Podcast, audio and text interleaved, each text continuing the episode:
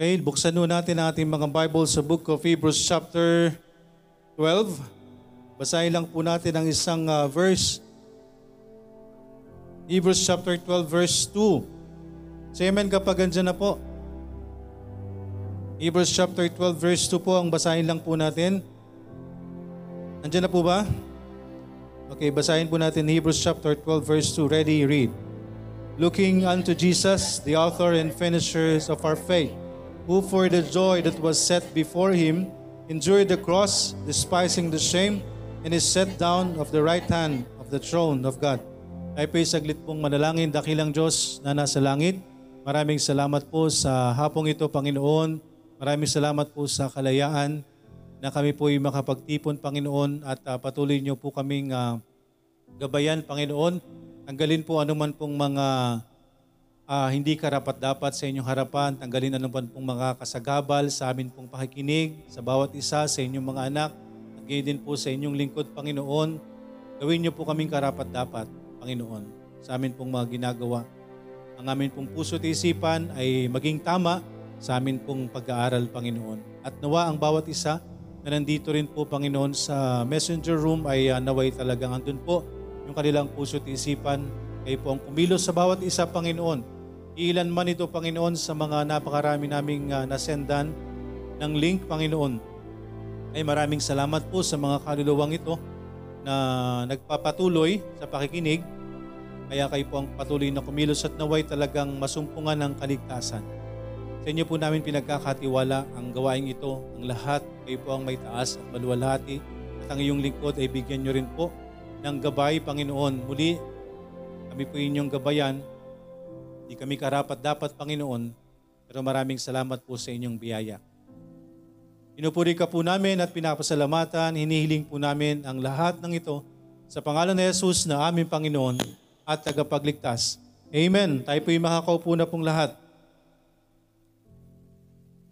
Okay, so uh, sabi ko po dito, uh, umpisan po natin ang atin pong uh, pag-aaral dito po sa verse na lagi ko pong uh, binabanggit. Buksan niyo po sa 2 Corinthians, ano? Sa 1 Corinthians po, buksan niyo po at babasahin ko po ito sa inyo. 1 Corinthians chapter 15. I believe na ito po ay uh, familiar verse sa atin.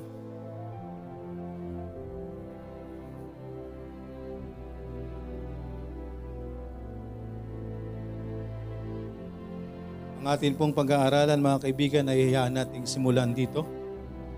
Sa verse po ng uh, ah, 1 Corinthians chapter 15 verse 10.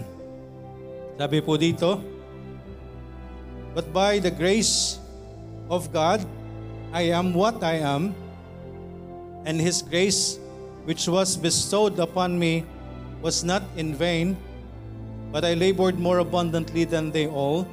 Yet not I, but the grace of God which was with me. Kumbaga kung titingnan po natin ito mga kaibigan, ito po ay si Apostol Pablo ang nagsasalita at ang kanya pong mga ginagawa ay nagagawa niya po sa biyaya po ng Panginoon. Amen? Biyaya lang po ng Panginoon yung atin pong uh, pagpapatuloy ang akin pong mga nagagawa ay napaka napakaliit sa harapan po ng Panginoon. Hindi po pwedeng uh, napaka walang uh, kumbaga atiting. Kung titingnan po natin ay yung mga lingkod ng Diyos na nakasulat sa Biblia. Hindi po natin pwedeng ikumpara yung sarili natin sa kanila. Amen po? Pero madalas ko po itong gamitin.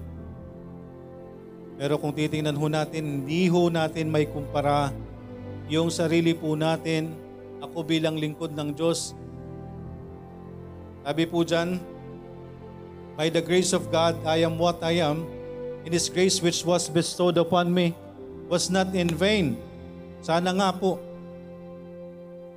yung ibinigay po sa akin ng Panginoon, yung biyaya na ibinigay sa akin ng Panginoon, ay huwag mauwi sa wala. Huwag pong mabaliwala. Sabi pa niya dito, But I labored more abundantly than they all. I cannot compare. Kung anong ginagawa ko sa Panginoon kung sa ibang lingkod ng Diyos, I cannot. Because lahat po ng lingkod ng Diyos ay may kanya-kanyang pananagutan. Amen? Kung ano man po yung ginagawa ng mga lingkod ng Diyos, ay kami po ang mananagot. Kaya po nawa, sabi po dito, kung ano man yung ginagawa niya, sabi niya, yet not I, but the grace of God which was with me. Ang sabi ni Apostol Pablo. Kung ano man yung kanyang mga ginagawa, ay hindi yung kanyang sarili. Hindi yan sa kanyang sarili, kung hindi yun ay dahil sa biyaya ng Panginoon. Dahil po sa biyaya ng Panginoon. Ito po ay uh, pinapaliwanag ko po sa inyo because ako po bilang uh, lingkod ng Diyos personally ay talaga pong uh, hindi karapat-dapat. Wala po, hindi ho karapat-dapat na maglingkod po sa inyo. Pero wala ho akong magawa kung hindi sumunod sa Diyos. Dahil nilagay po ako ng Diyos dito, hindi ko po pwedeng iwan to. Kahit minsan nakikita ko yung sarili ko na hindi ako karapat dapat sa inyo. Pero sabi nga, sino ba yung karapat dapat sa atin? Madalas ko pong nakikita yung sarili ko na hindi ho ako karapat dapat manguna sa inyo. Pero wala po akong magawa kundi sumunod sa Panginoon. Sinusunod ko po ang Panginoon at nawa yung pagliligtas niya po sa akin, yung biyaya na ibinigay niya sa akin, ay hindi ko sayangin.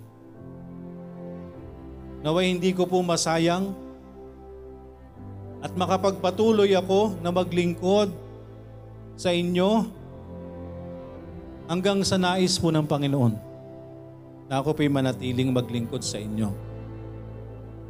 Dahil kung hindi ho ako karapat dapat at ayaw na ako ng Panginoon, na maglingkod sa inyo ay ang Panginoon din po ang uh, magtatanggal sa akin. Kaya yun po yung lagi kong dalangin, unang-una sa aking sarili, na naway hindi masayang yung binigay na biyaya ng Diyos sa akin, iniligtas niya ako. Kagaya ho ng pinag-aralan po natin kanina, hindi ho ta- binigyan ho ako ng karapatan ng Panginoon na tawagin kanyang mga anak at nawa yung aking responsibilidad bilang anak ng Diyos ay aking nagagawa at naipamumuhay ko po ang pagiging anak ng Diyos. Pero madalas po mga kaibigan, madalas na ito po ay ating uh, nababaliwala. Dahil kung paiiralin po natin yung ating lumang pagkatao, Hindi ho talaga tayo karapat-dapat. Hindi talaga ako karapat-dapat na maglingkod, na tumayo. Pero yun na lang po ang pinangahawakan ko sa akin pong paglilingkod at patuloy na paglilingkod yung biyaya ng Diyos na ibinigay niya po sa akin. Yung biyaya ng Diyos na ako po'y kanyang iniligtas. Ang Diyos pong nakakaalam ng akin pong pinagmulan, ng aking pinanggalingan kung yun po yung aking titingnan, hindi ho karapat dapat po dito. Pero kagaya po ng sinasabi po ni Apostol Pablo, na nawa yung biyaya na ibinigay sa kanya ng Panginoon na hindi mauwi sa wala. Dahil ang paglilingkod do ng kanyang tinawag ay hindi ho sa pamamagitan po namin. Hindi ho sa pamamagitan ng anumang kaalaman po namin. Hindi sa wala pong magaling sa paglilingkod kung hindi yung lahat pong yan ay ayon sa biyaya ng Panginoon ayon po sa biyaya ng Diyos. Hindi po ako, hindi ako ang kumikilos, kundi ang biyaya ng Diyos na ibinigay niya po sa akin. Kaya ako nakapagpapatuloy. Doon madalas tinitingnan ko yung, kung titingnan ko po yung aking sarili mga kaibigan, kahit hindi ko pa po tingnan ko anumang nangyari po sa akin, yung sarili ko na lang po ang aking titingnan ay napakabiyaya po ng Diyos sa akin. Napakabiyaya po ng Panginoon. Dahil ako po'y kanyang pinaging dapat. Sa gawain pong ito, pinaging dapat ng Panginoon na makapangaral. Kaya po patuloy nyo lang po akong isasama sa panalangin because ang paglilingkod po na ginagawa ko ay galing lang ho sa Panginoon, sa biyaya lang po ng Diyos. Because kung yung sariling kakayanan ko po ang aking titingnan, yung akin pong kahinaan, yung lumang pagkatao ko po, baka matagal na po akong sumuko. Baka matagal ko na pong iniwan ang Panginoon, pero sabi nga po, kung tayo po sa Panginoon, huwag ho tayong susuko.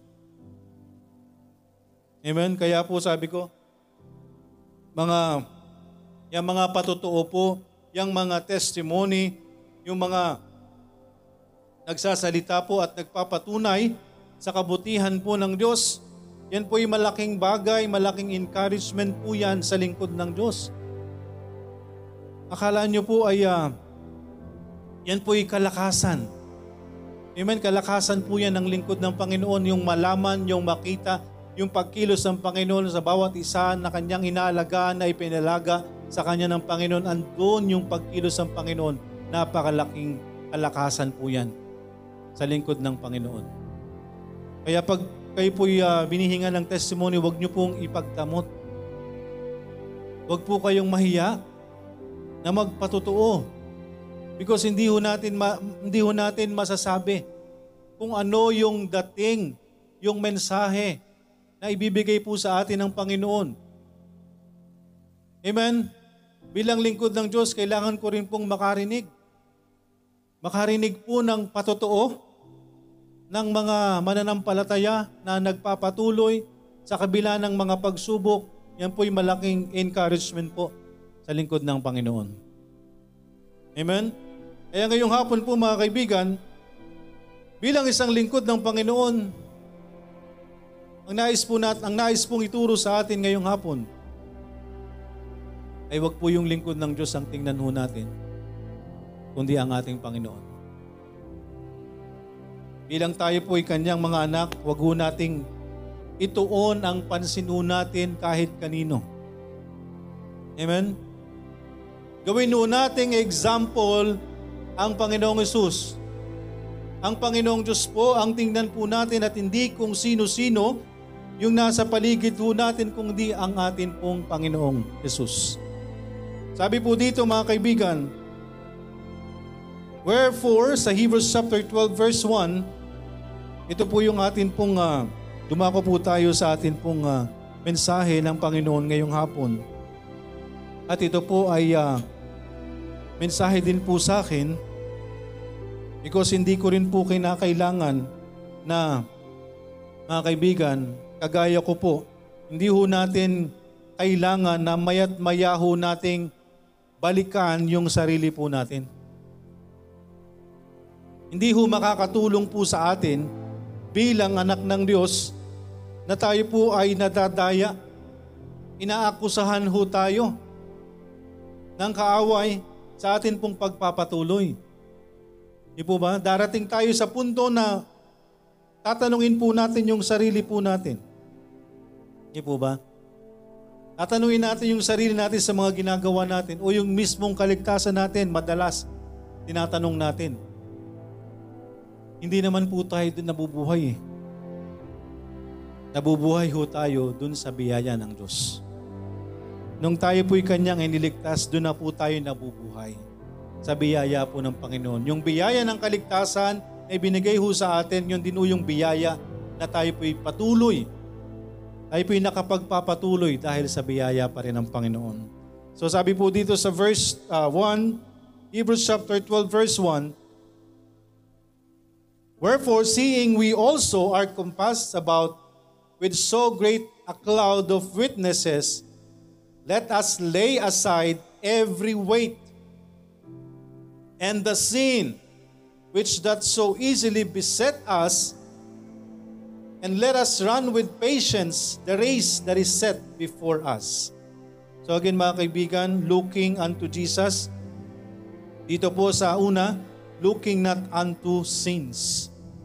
Huwag nating tingnan po yung mga kasalanan, huwag nating tingnan yung sarili po natin, huwag nating tingnan, huwag tayong magdwell sa anumang bigat sa atin, yung nakikita ho natin yung sarili po natin, Huwag natin, huwag tayong pong magdwell doon sa kasalanan na nagtutulak po sa atin para tayo po ay ano? Para tayo po ay maghina. Manghina. Yung kung ano man po, tayo po bilang uh, tayo kasi mga kaibigan, nung tayo po hindi paligtas, alam natin na makasalanan tayo. Di po ba?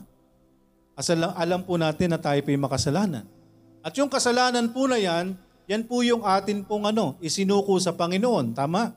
Yan po yung inamin natin sa Panginoon. Ano man po yung mga kasalanan po natin, dapat ay isinuko natin sa Panginoon. Para magkaroon ho tayo ng ano ng kapatawaran. Sinuko natin sa Panginoon at ngayon tayo po yan o, kinikilos ho ng Diyos. Kinikilos ho tayo ng Panginoon. Meron tayong banal na Espiritu na gumagabay po sa atin. Pero sabi nga po, maaari ho tayo na mahulog doon sa pagkakasala. Tama po. Maaari ho tayong balikan yung mga luma ho nating pagkatao, especially yung mga lumang pagkatao ho natin. Mga kaibigan, dapat nagiging aware po tayo doon sa mga instances kung saan dinadaya tayo ng kaaway, ginagamit po ng kaaway yung lumang pagkatao ho natin para tayo po'y ano. Hindi ho para matanggal po yung ating kaligtasan kung hindi tayo po'y panghinain ng kaaway. Kapag ibinabalik po sa atin, oh, nagpapatuloy, di ba nagawa mo to? Di ba hindi mo maiwan to? Narin, naririnig nyo ba yan? Madalas ba kayong kinakausap ng kaaway? Mamaya, baka mamaya mas madalas kausap kayo ng kaaway. Ha? baka 24 hours kausap niyo yung kaaway, ba ma? Delikado po yan. Pero kung tayo po ay binabalik po doon, mga kaibigan, Satan is the accuser of the brethren. So kapag tayo po, ligtas na po tayo, at kung tayo po ay nahulog doon sa pagkakasala, pwede po yung gamitin sa atin ng kaway. Yan po yung gagamitin mo sa atin. O di ba nag o di ba ligtas ka? Bakit mo nagawa yan? Hindi ka na pwedeng magpatuloy. Kasi bakit nagawa mo ulit yan? Di ba ligtas ka na? Dapat di ka na nagkakasala? Tama po ba? Pero alam mo natin sa sarili ho natin, kung yung kasalanan ho na nakomit natin, alam po natin kung tayo ho'y nahulog sa bitag. Dapat alam din natin po yan. Iba po yung kasalanan na tayo'y nahulog sa bitag ng kaaway at iba po rin yung kasalanan na ano, na talagang sinadya natin, kinumit natin. Dapat alam mo natin ang mga bagay po na yan. Pero mga kaibigan, kung tayo po'y dumarating sa punto na yan mga kaibigan, wala po tayong dapat gawin kung hindi tumingin lamang po sa atin pong Panginoon. The more na dapat ho tayong lumapit sa Diyos. Hindi ho tayo dapat lalayo. Sabi po dyan, let us lay aside every weight and the sin which doth so easily beset us. So let's not uh, looking unto our sins or sa nagawa natin, let's not dwell with that sins na nagawa ho natin. Ang sabi ho ng salita ng Diyos, siya po'y tapat na tayo kanyang patatawarin. Amen? Basta tayo po'y humingi ng tulong sa Panginoon. Kung tayo po'y nahulog sa kasalanan, mga kaibigan, tumawag po tayo sa Panginoon. Huwag ho tayong mahiyang tumawag sa Diyos because yan po yung magtutulak po sa atin para tayo po'y manghina at hindi magpatuloy sa Panginoon. Sabi po dyan, And let us run with patience the race that is set before us. Again mga kaibigan, tayo po, bawat Kristiyano may kanya-kanya po tayong race track. Amen? May kanya-kanya po tayong takbuhin. May kanya-kanya tayong racetrack at may kanya-kanya tayong obstacles. Amen po ba? Pero lagi ho nating tatandaan, anuman po yung laban natin, anuman po yung takbuhin natin, meron man tayong iba-ibang uh, obstacles, andyan po yung Diyos natin. Amen? Meron po tayong Diyos na nakaagapay po sa atin. Let's just run the race with patience. Takbuhin lang ho natin yung takbuhin natin na inihanda sa atin ng Panginoon. Amen? Huwag tayong, huwag tayong, ano tawag doon? Huwag tayong aatras. Amen? Eh, nakaka, nakaka-bless po yung uh, mensahe po ng Panginoon. Di kami nag-usap ni si Cheryl, kung ano yung testimony niya. Di kami nag-usap ni Brother Romel, kung anong papaawit niya. Pero nandun po yung mensahe. Diba? Muntik nang mag-preach si Sister Cheryl. May outline na. Nakakatakot. Amen? Baka palitan ako ah. Buti na lang babae ito. Hindi pwede. Hindi po ba? Pero di, alam niyo po yun? Wisdom. Amen? Galing sa Panginoon. I'm sure nasa devotion yan. No, baka. Hindi ko nabasa lahat. Pero sabi nga po, kapag kinikiluso tayo ng Panginoon, ganyan po mangusap sa atin ng Diyos. May mga pangyayari ho sa buhay natin, yan po ay kasama sa takbuhin natin. Yun pong race po natin, nandyan po yan. Araw-araw ho tayo ay tumatakbo. Sa takbuhin natin bilang Kristiyano. Okay? Yung buhay po natin, araw-araw po tayo, nandyan sa racetrack po tayo. At may kanya-kanya pong obstacle po yan. Anytime daraan po yan. Anytime lilitaw po yan. Amen po. At nawa ho, every time na darating po yung obstacle sa buhay ho natin, andyan ho tayo, andyan ang Panginoon, kasama po natin. Huwag ho tayong, uh, wag ho tayong mag, uh, mawala ng tiwala na mag-isa lang ho tayong tumatakbo. Huwag tayong mawala ng tiwala na mag-isa lang ho tayo sa takbuhin natin. Dahil kasama po natin ang atin pong Panginoon. Let us not look unto sins na maaari pong magpa- magpatigil sa atin. Yan po yung gagamitin ng kaaway para huminto tayo. Kadalasan ho yan ang ginagamit. Yung pag uh, nakagawa tayo ng kasalanan, parang gusto na nating huminto, di ba? Parang gusto na nating tumigil, hindi, sa, hindi yan sa Panginoon. Sa kaaway yan. Ayaw niyang magpatuloy ka. Pero yan ang dapat natin gawin. Huwag tayong mag-dwell dyan. Let us lay aside the weight. Tanggalin natin yan. And the sin which that so easily beset us, yung maaaring magpabagsak sa atin, magpahina sa atin. And let us run the race. Takbuhin natin yung takbuhin po natin na inihanda ng Panginoon sa buhay po natin. Amen? Looking unto Jesus.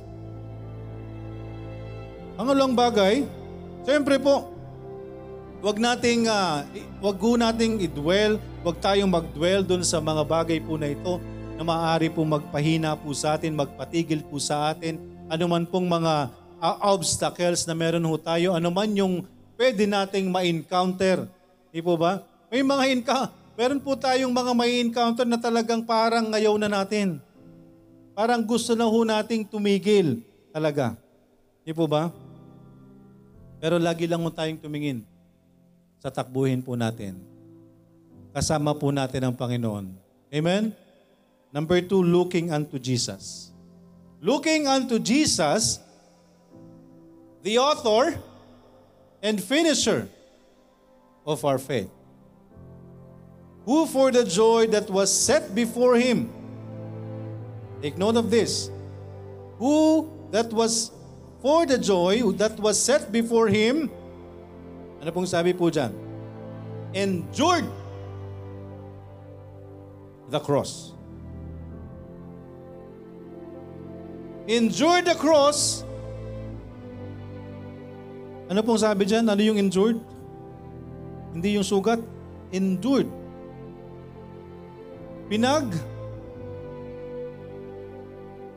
Anong, taga, anong Tagalog sa endured?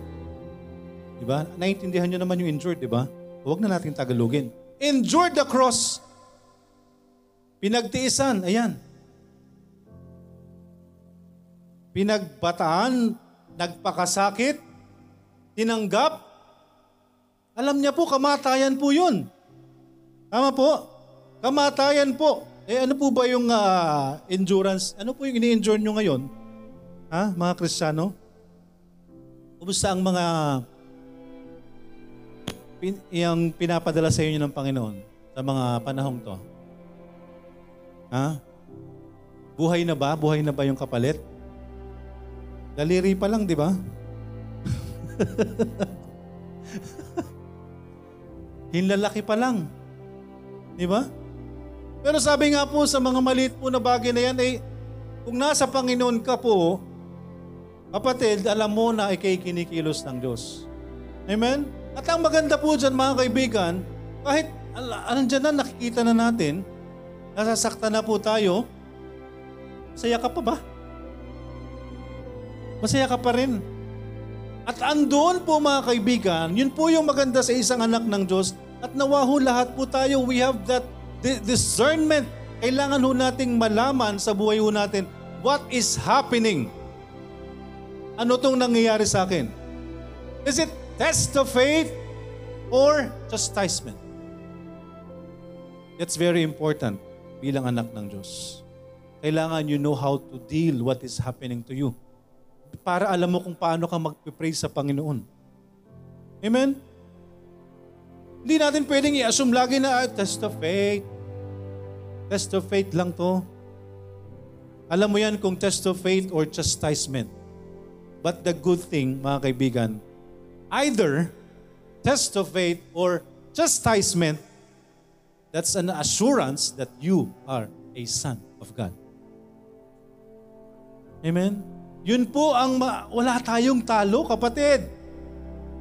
Kung anak ka ng Diyos, walang talo sa atin.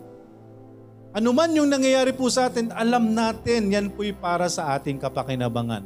Bakit sino ba tayo para para humiling sa Panginoon at Panginoon, tanggalin mo nga ito, hindi nahihirapan ako eh.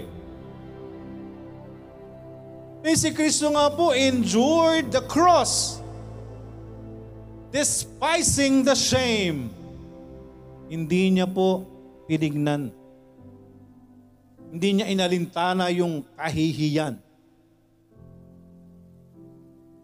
Mga kaibigan, kung malalaman lang ho natin the exact picture ng ating Panginoon, nung panahon na sa po ano, kinukutsa na ang ating Panginoong Isus, ang anak ng Diyos na nagkatawang tao, kung paano kutsain ng tao, kung paano pinahirapan ng tao, kung paano habang siya'y naglalakad siya'y dinuduraan sa mukha.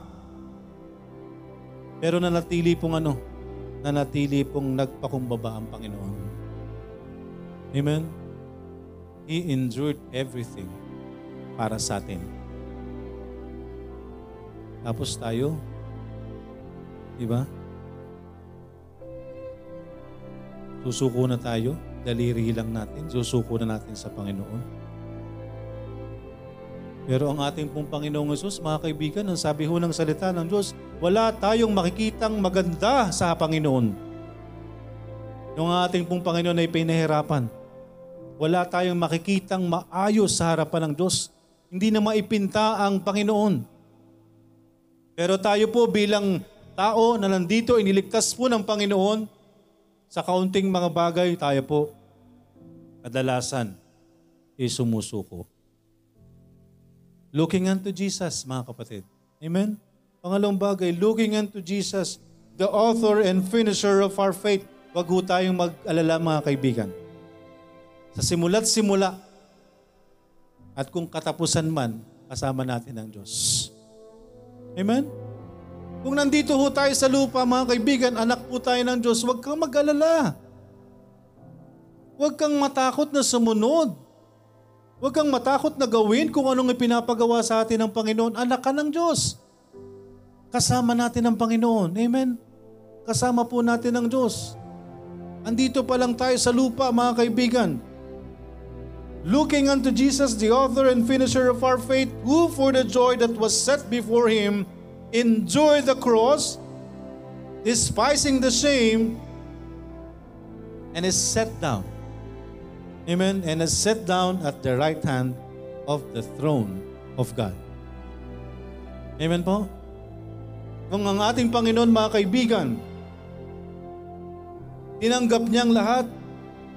Sabi po dito sa Luke 24:26, Ought not Christ to have suffered these things and to enter into His glory?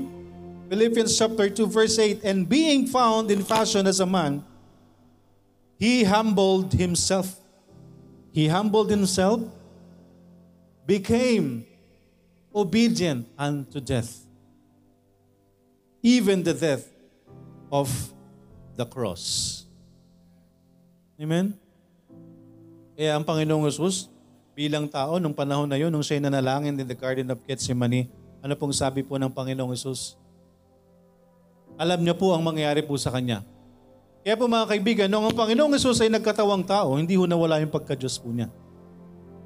Alam niya ho ang mangyayari sa Kanya. Nakikita niya ang lahat. Amen? Nakikita niya ang lahat, nababasa niya ang isip ng tao. So, sino po bang tao ang makakagawa niyan? So, nang nandito po ang ating Panginoong Yesus, siya po ay nagkatawang tao and at the same time, siya po ay nanatiling Diyos. Siya lang po yung nakaalam. Alam niyang lahat ng nasa isipan ng tao nakaharap niya. Alam niya ang pangangailangan ng tao. Di po ba? Alam niya po ang mangyayari po sa kanya. Na siya'y kukutsain, na siya po'y lilibakin, siya po'y dadaan sa, sa, sa husgado, duduroan po siya, at alam niya pong siya ay mamamatay sa krus para sa kabayaran po ng kasalanan ng sanlibutan. At nanalangin ng Panginoong Isus na nawa, sabi ng Panginoong Isus, nawa ito'y makalagpas sa akin, nawa hindi ito mangyari. Pero andun pa rin po ang kanyang pagsunod. Amen? Ang kanyang pagsunod sa Panginoon. Even unto death. Andun po yung kanyang pagsunod. Obedient unto death, even the death of the cross. Kaya ang sabi niya, ano sabi niya? Nung siya nanalangin, let this cup, sabi niya, pass. Naway hindi dumaan sa kanya yung hirap na nakalaan sa kanya. Pero dahil siya sumunod, mga kaibigan, sumunod siya sa Panginoon. Sumunod siya sa Diyos na nasa langit. Siya po ang Diyos na anak na ipinadala ng Panginoon. Sumunod siya at ang sabi niya, Thy will be done. Amen? Thy will be done. Mga kaibigan, sa pagsunod ho natin, naway tayo po'y Sumusunod ho sa Panginoon, andun po yung atin pong obedience sa Panginoon, yung pagpapasakop natin sa harapan ng Diyos. Pagpapakumbaba ho natin sa harapan ng Panginoon. Maging obedient po tayo sa lahat po ng bagay. Hindi pa ho tayo dumarating mga kaibigan, even dun sa death, sa kamatayan. Dumating na ba tayo sa punto na ano, kapalit na yung buhay natin para sa pananampalataya natin, hindi pa ho tayo dumarating dun mga kapatid. Tama po? Hindi pa tayo dumarating doon mga kaibigan at nawa. Huwag nang dumating sa atin yan. Pero kung gayon man, masasabi kaya natin, Thy will be done? Masasabi kaya natin na ang Diyos ang masunod sa buhay natin? Nawa, mga kaibigan. Amen?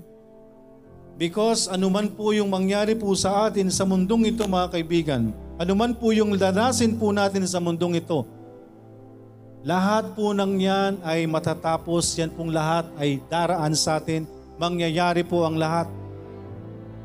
Ang pinaka-importante po mga kaibigan, kaya lagi po nating hamon, lagi nating sinasabi mga kaibigan, seryosohin natin yung ating pagsunod sa Panginoon. Seryosohin natin ang pagsunod natin po sa Diyos. Because hindi ho tayo nandito lang ho, every Sunday nagsisimba ho tayo. Hindi ho ganon. May Diyos tayong buhay. At tayo po'y naniniwala, tayo po'y sumasampalataya na sooner or later or someday, makakapiling natin ang Diyos sa langit. Amen po. Yun ho yung pag-asa ho natin. Ano man pong paghihirap natin sa mundong ito mga kaibigan, sasabihin ho natin, baliwala po ang nangyari sa akin sa lupa. Amen? Romans chapter 8 verse 28. Alam niyo po ba? Tama po ba? Ano po yon? Ay, hindi yun. ano yung uh, for I reckon? 8.18 yun. Napasobra lang ho. Sorry. Pero alam ko rin yung 8.28. Di ba? For I, rec- uh, for I reckon that the sufferings of this present time, 8.18 yan, are not worthy. Yun na lang po mga kaibigan, panghawakan ho natin ang sinasabi po ng salita po ng Diyos. Yan lang po yung pwede ho nating paghawakan. Wala ho sa mundong ito ang pwede nating panghawakan sa pangako ng Diyos. Amen? Ang salita lang ng Diyos ang pwede ho nating panghawakan. Kaya po yung pinag-aralan po natin kanina mga kaibigan. Di ba? Yung pagsunod ho natin, yung responsibilidad ho natin. Not just by sharing the Word of God, but by knowing the Word of God. Paano natin isi-share ho yung Word of God? Kung hindi tayo mismo yung nakakaalam. Tama po ba? Kung tayo mismo, dapat tayo mismo yung unang nakakaalam sa salita po ng Diyos. Ano nga i-share ho natin? Kung tayo mismo, hindi tayo nagbabasa ng salita ng Diyos. Di po ba? How can we say that we are the sons of God, anak tayo ng Diyos? Yun lang po yun mga kaibigan, mga kapatid. Paalala po sa bawat isa sa atin, examine ourselves kung totoong tayo po'y anak ng Diyos. Because yung anak po tayo ng Diyos, tayo po'y magkakaroon ng gana sa salita ho ng Diyos. Imposible ho na anak ka ng Diyos pero wala kang gana sa salita niya. Imposible. Dahil ang anak mo ng Diyos ay makikinig sa salita ng Diyos. Kaya mga kaibigan, looking unto Jesus. Wag nating uh, wag tayong magdwell sa mga bagay sa mundong ito na nagpapahina sa atin na pwedeng magpahinto sa atin, mga kaibigan. Amen? Saklit na lang. Konti na lang. Baka pag humu- sumuko tayo, ayun na oh, malapit na, mali- masisave na, nararamdaman ko na. Amen? Patuloy lang ho tayo. Huwag ho tayong mawala ng pag-asa. Because yan po yung ibibigay po sa atin ng kaaway. Ako, tagal-tagal mo na, nag, na nagpe-pray. Wala, hindi maliligtas yon. Sabihin mo sa kanya, get thee behind me. Say. Get thee behind me. Wala kang kapakinabangan. Amen? Pag nandiyan na, naulog tayo sa kasalanan, oh, hindi. Wala kang karapatan magpatuloy. At nagawa mo yan. Alam ko, anak ka ng Diyos. Sabi mo sa kanya, get thee behind me, Satan. Magpapatuloy ako dahil andyan ang biyaya ng Diyos sa akin. Andyan ang Panginoon sa akin. Wala kang kapangyarihan sa akin. Get thee behind me, Satan. Naiingit lang siya sa atin. Naiingit lang siya. Dahil bakit? Jesus overcome the world. Nangyari na po. He overcome the world. Ano po yung nangyayari sa atin right now? Dinadaya ho tayo ng Diablo. Gusto niya tayong paniwalain na, talaga ba? Panalo na kayo? Sigurado ka? Kapag dumarating mo tayo sa bagay na yan, mga kaibigan, looking unto Jesus. Amen? Maraming pwedeng magpabagsak sa atin. Marami tayong pwedeng makita na magpahinto sa atin. Kahit dito sa loob ng simbahan, pwedeng gamitin ang bawat isa sa atin para huminto tayo sa pananampalataya. One more thing, mga kaibigan. The more na lumalapit tayo sa Diyos, the more that we know each other better, the more tayong susubukin ng kaaway. The more na magiging close tayo as mananampalataya, the more na magiging isa tayo sa Panginoon, the more na darating ang pagsubok sa atin. Amen? Pwedeng simulan sa, sa, sa mga kanya-kanyang tahanan. Di ba? Pag nagsimula sa tahanan yan, nag-away yung mag-ina, mag-asawa, kung sino man, magkapatid, baka hindi na magsimba. Apektado sino? Tayo. Because iisa tayo. Amen? Kaya the more na dapat tayong laging lumapit sa Panginoon. Huwag nating hayaan ng kaaway. Mga kaibigan, hindi ang nanay mo ang kaaway mo, hindi ang anak mo kaaway mo, hindi asawa ang kaaway mo, hindi anak ang kaaway mo, hindi ang anak ko ang kaaway ko. Satan. Ang kaaway natin ay ang Diablo. Pilit tayong ginugulo. Bakit? Lumalapit tayo sa Panginoon. Bakit? Nakakarinig tayo ng salita ng Diyos. Pero hindi ho na naalarma ang kaaway hanggat yung salita ng Diyos ay napapakinggan lang natin. Unless isabuhay natin yung mga napapakinggan po natin. At kapag ginagawa ho natin yan, the more nakikilos po sa atin ang kaaway. Pero wag ho tayong matitinag mga kaibigan. Looking unto Jesus. Amen? Looking unto Jesus, the author and finishers of our faith. As I've mentioned, kaya sinimulan ko po ito doon sa binasa kong uh, verse mga kaibigan because ako po bilang tao, kung susundin ko po yung sarili ko. As I've mentioned, no, hindi ho ako karapat-dapat na maglingkod po sa inyo. Pero salamat sa biyaya ng Panginoon. Yung temperance ko, hindi din maganda. Pero salamat po sa biyaya ng Panginoon. Amen? Kaya wag nyo rin po akong titingnan. Hindi ako perfect. Marami rin po akong flaws. Sino po bang perfect? Hindi po ba? May kanya-kanya ho tayong kapintasan. Salamat na lang sa biyaya ng Diyos. Yung biyaya na lang po ng Diyos ang tingnan ho natin sa bawat isa sa atin. Amen po ba?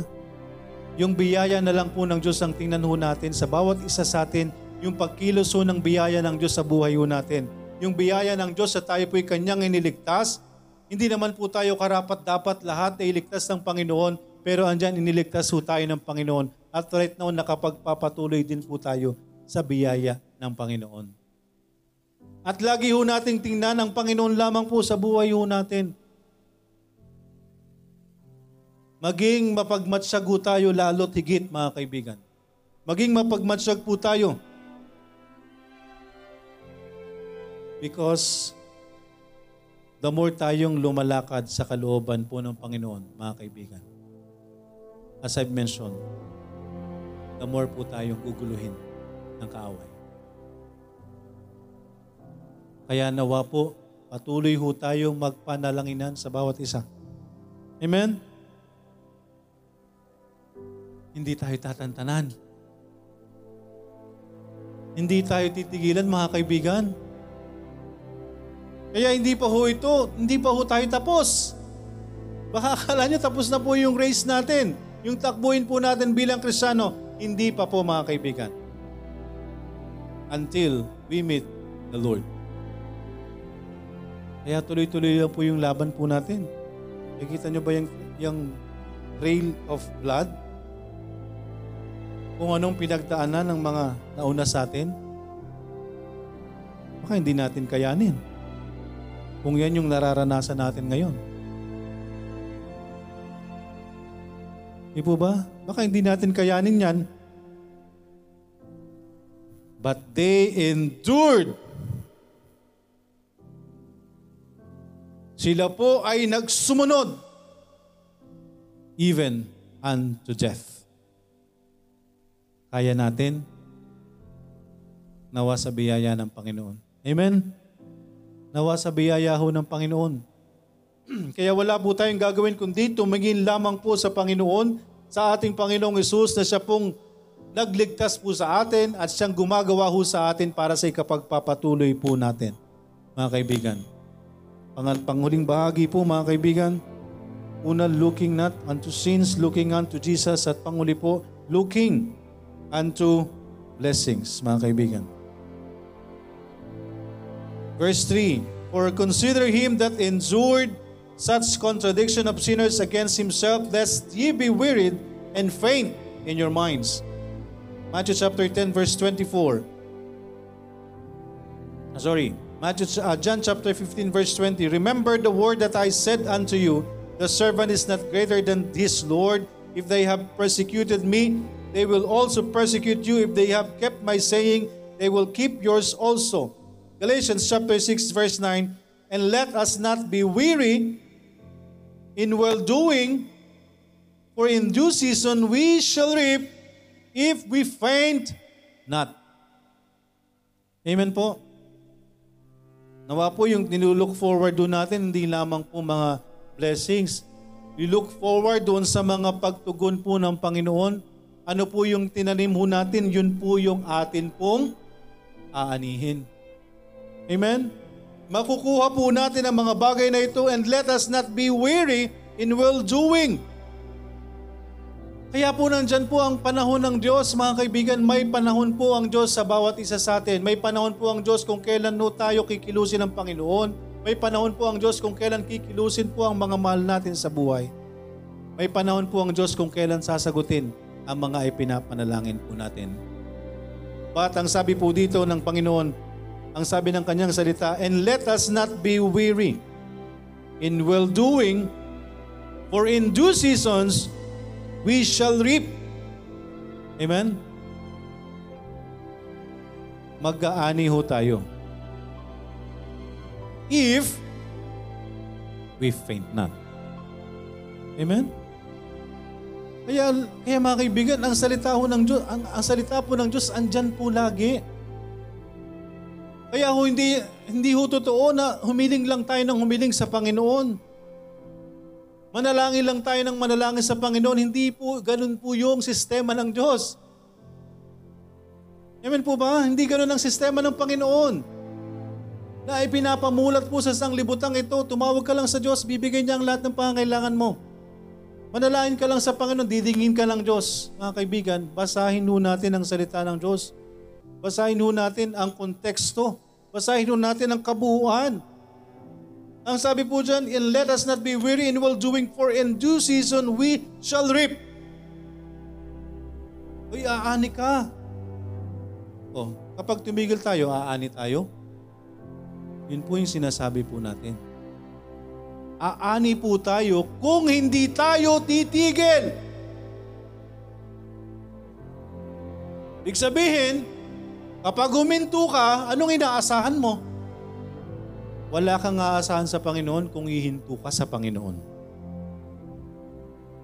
Amen po. Yun po ang salita ho ng Diyos.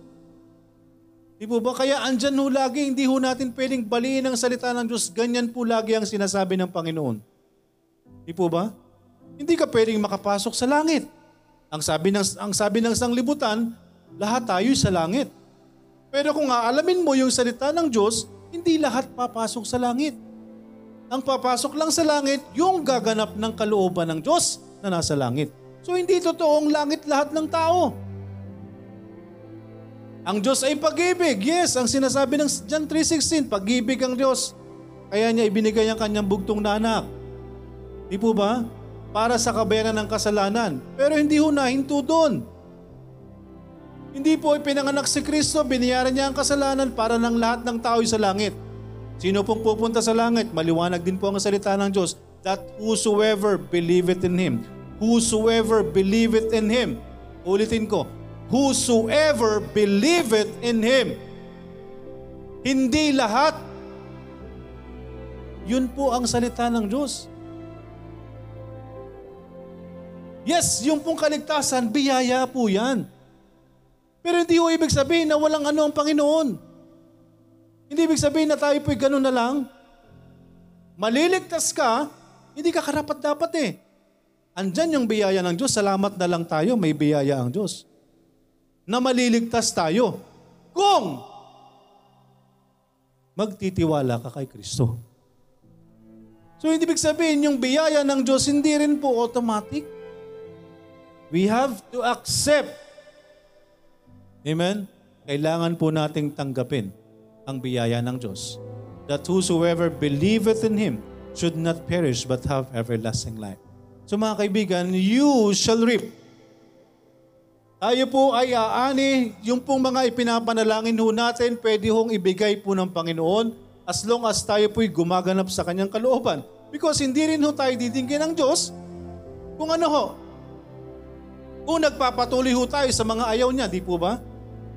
Diringgin lang tayo ng Diyos kung gumaganap tayo ng kanyang kalooban. Hindi ho pwedeng baliin ho ng salita ng Diyos. At aani ho tayo, sinasabi ho ng salita ng Diyos, makukuha ho natin yung mga ipinagpipray ho natin. Pwede ho tayong umani pagdating ng panahon kung hindi ka titigil. Ibig sabihin po, andyan po yung salita ng Diyos. Kapag huminto ho tayo, anong aasahan natin? Wala tayong aasahan sa Panginoon kung hihinto tayo sa pagsunod sa Panginoon. Kaya ho, wala ho tayong gagawin sa pananampalataya natin kung hindi tumingin lang po tayo sa Panginoon. He is the author and finisher of our faith. Amen? Siya yung panimula. Siya rin yung magtatapos.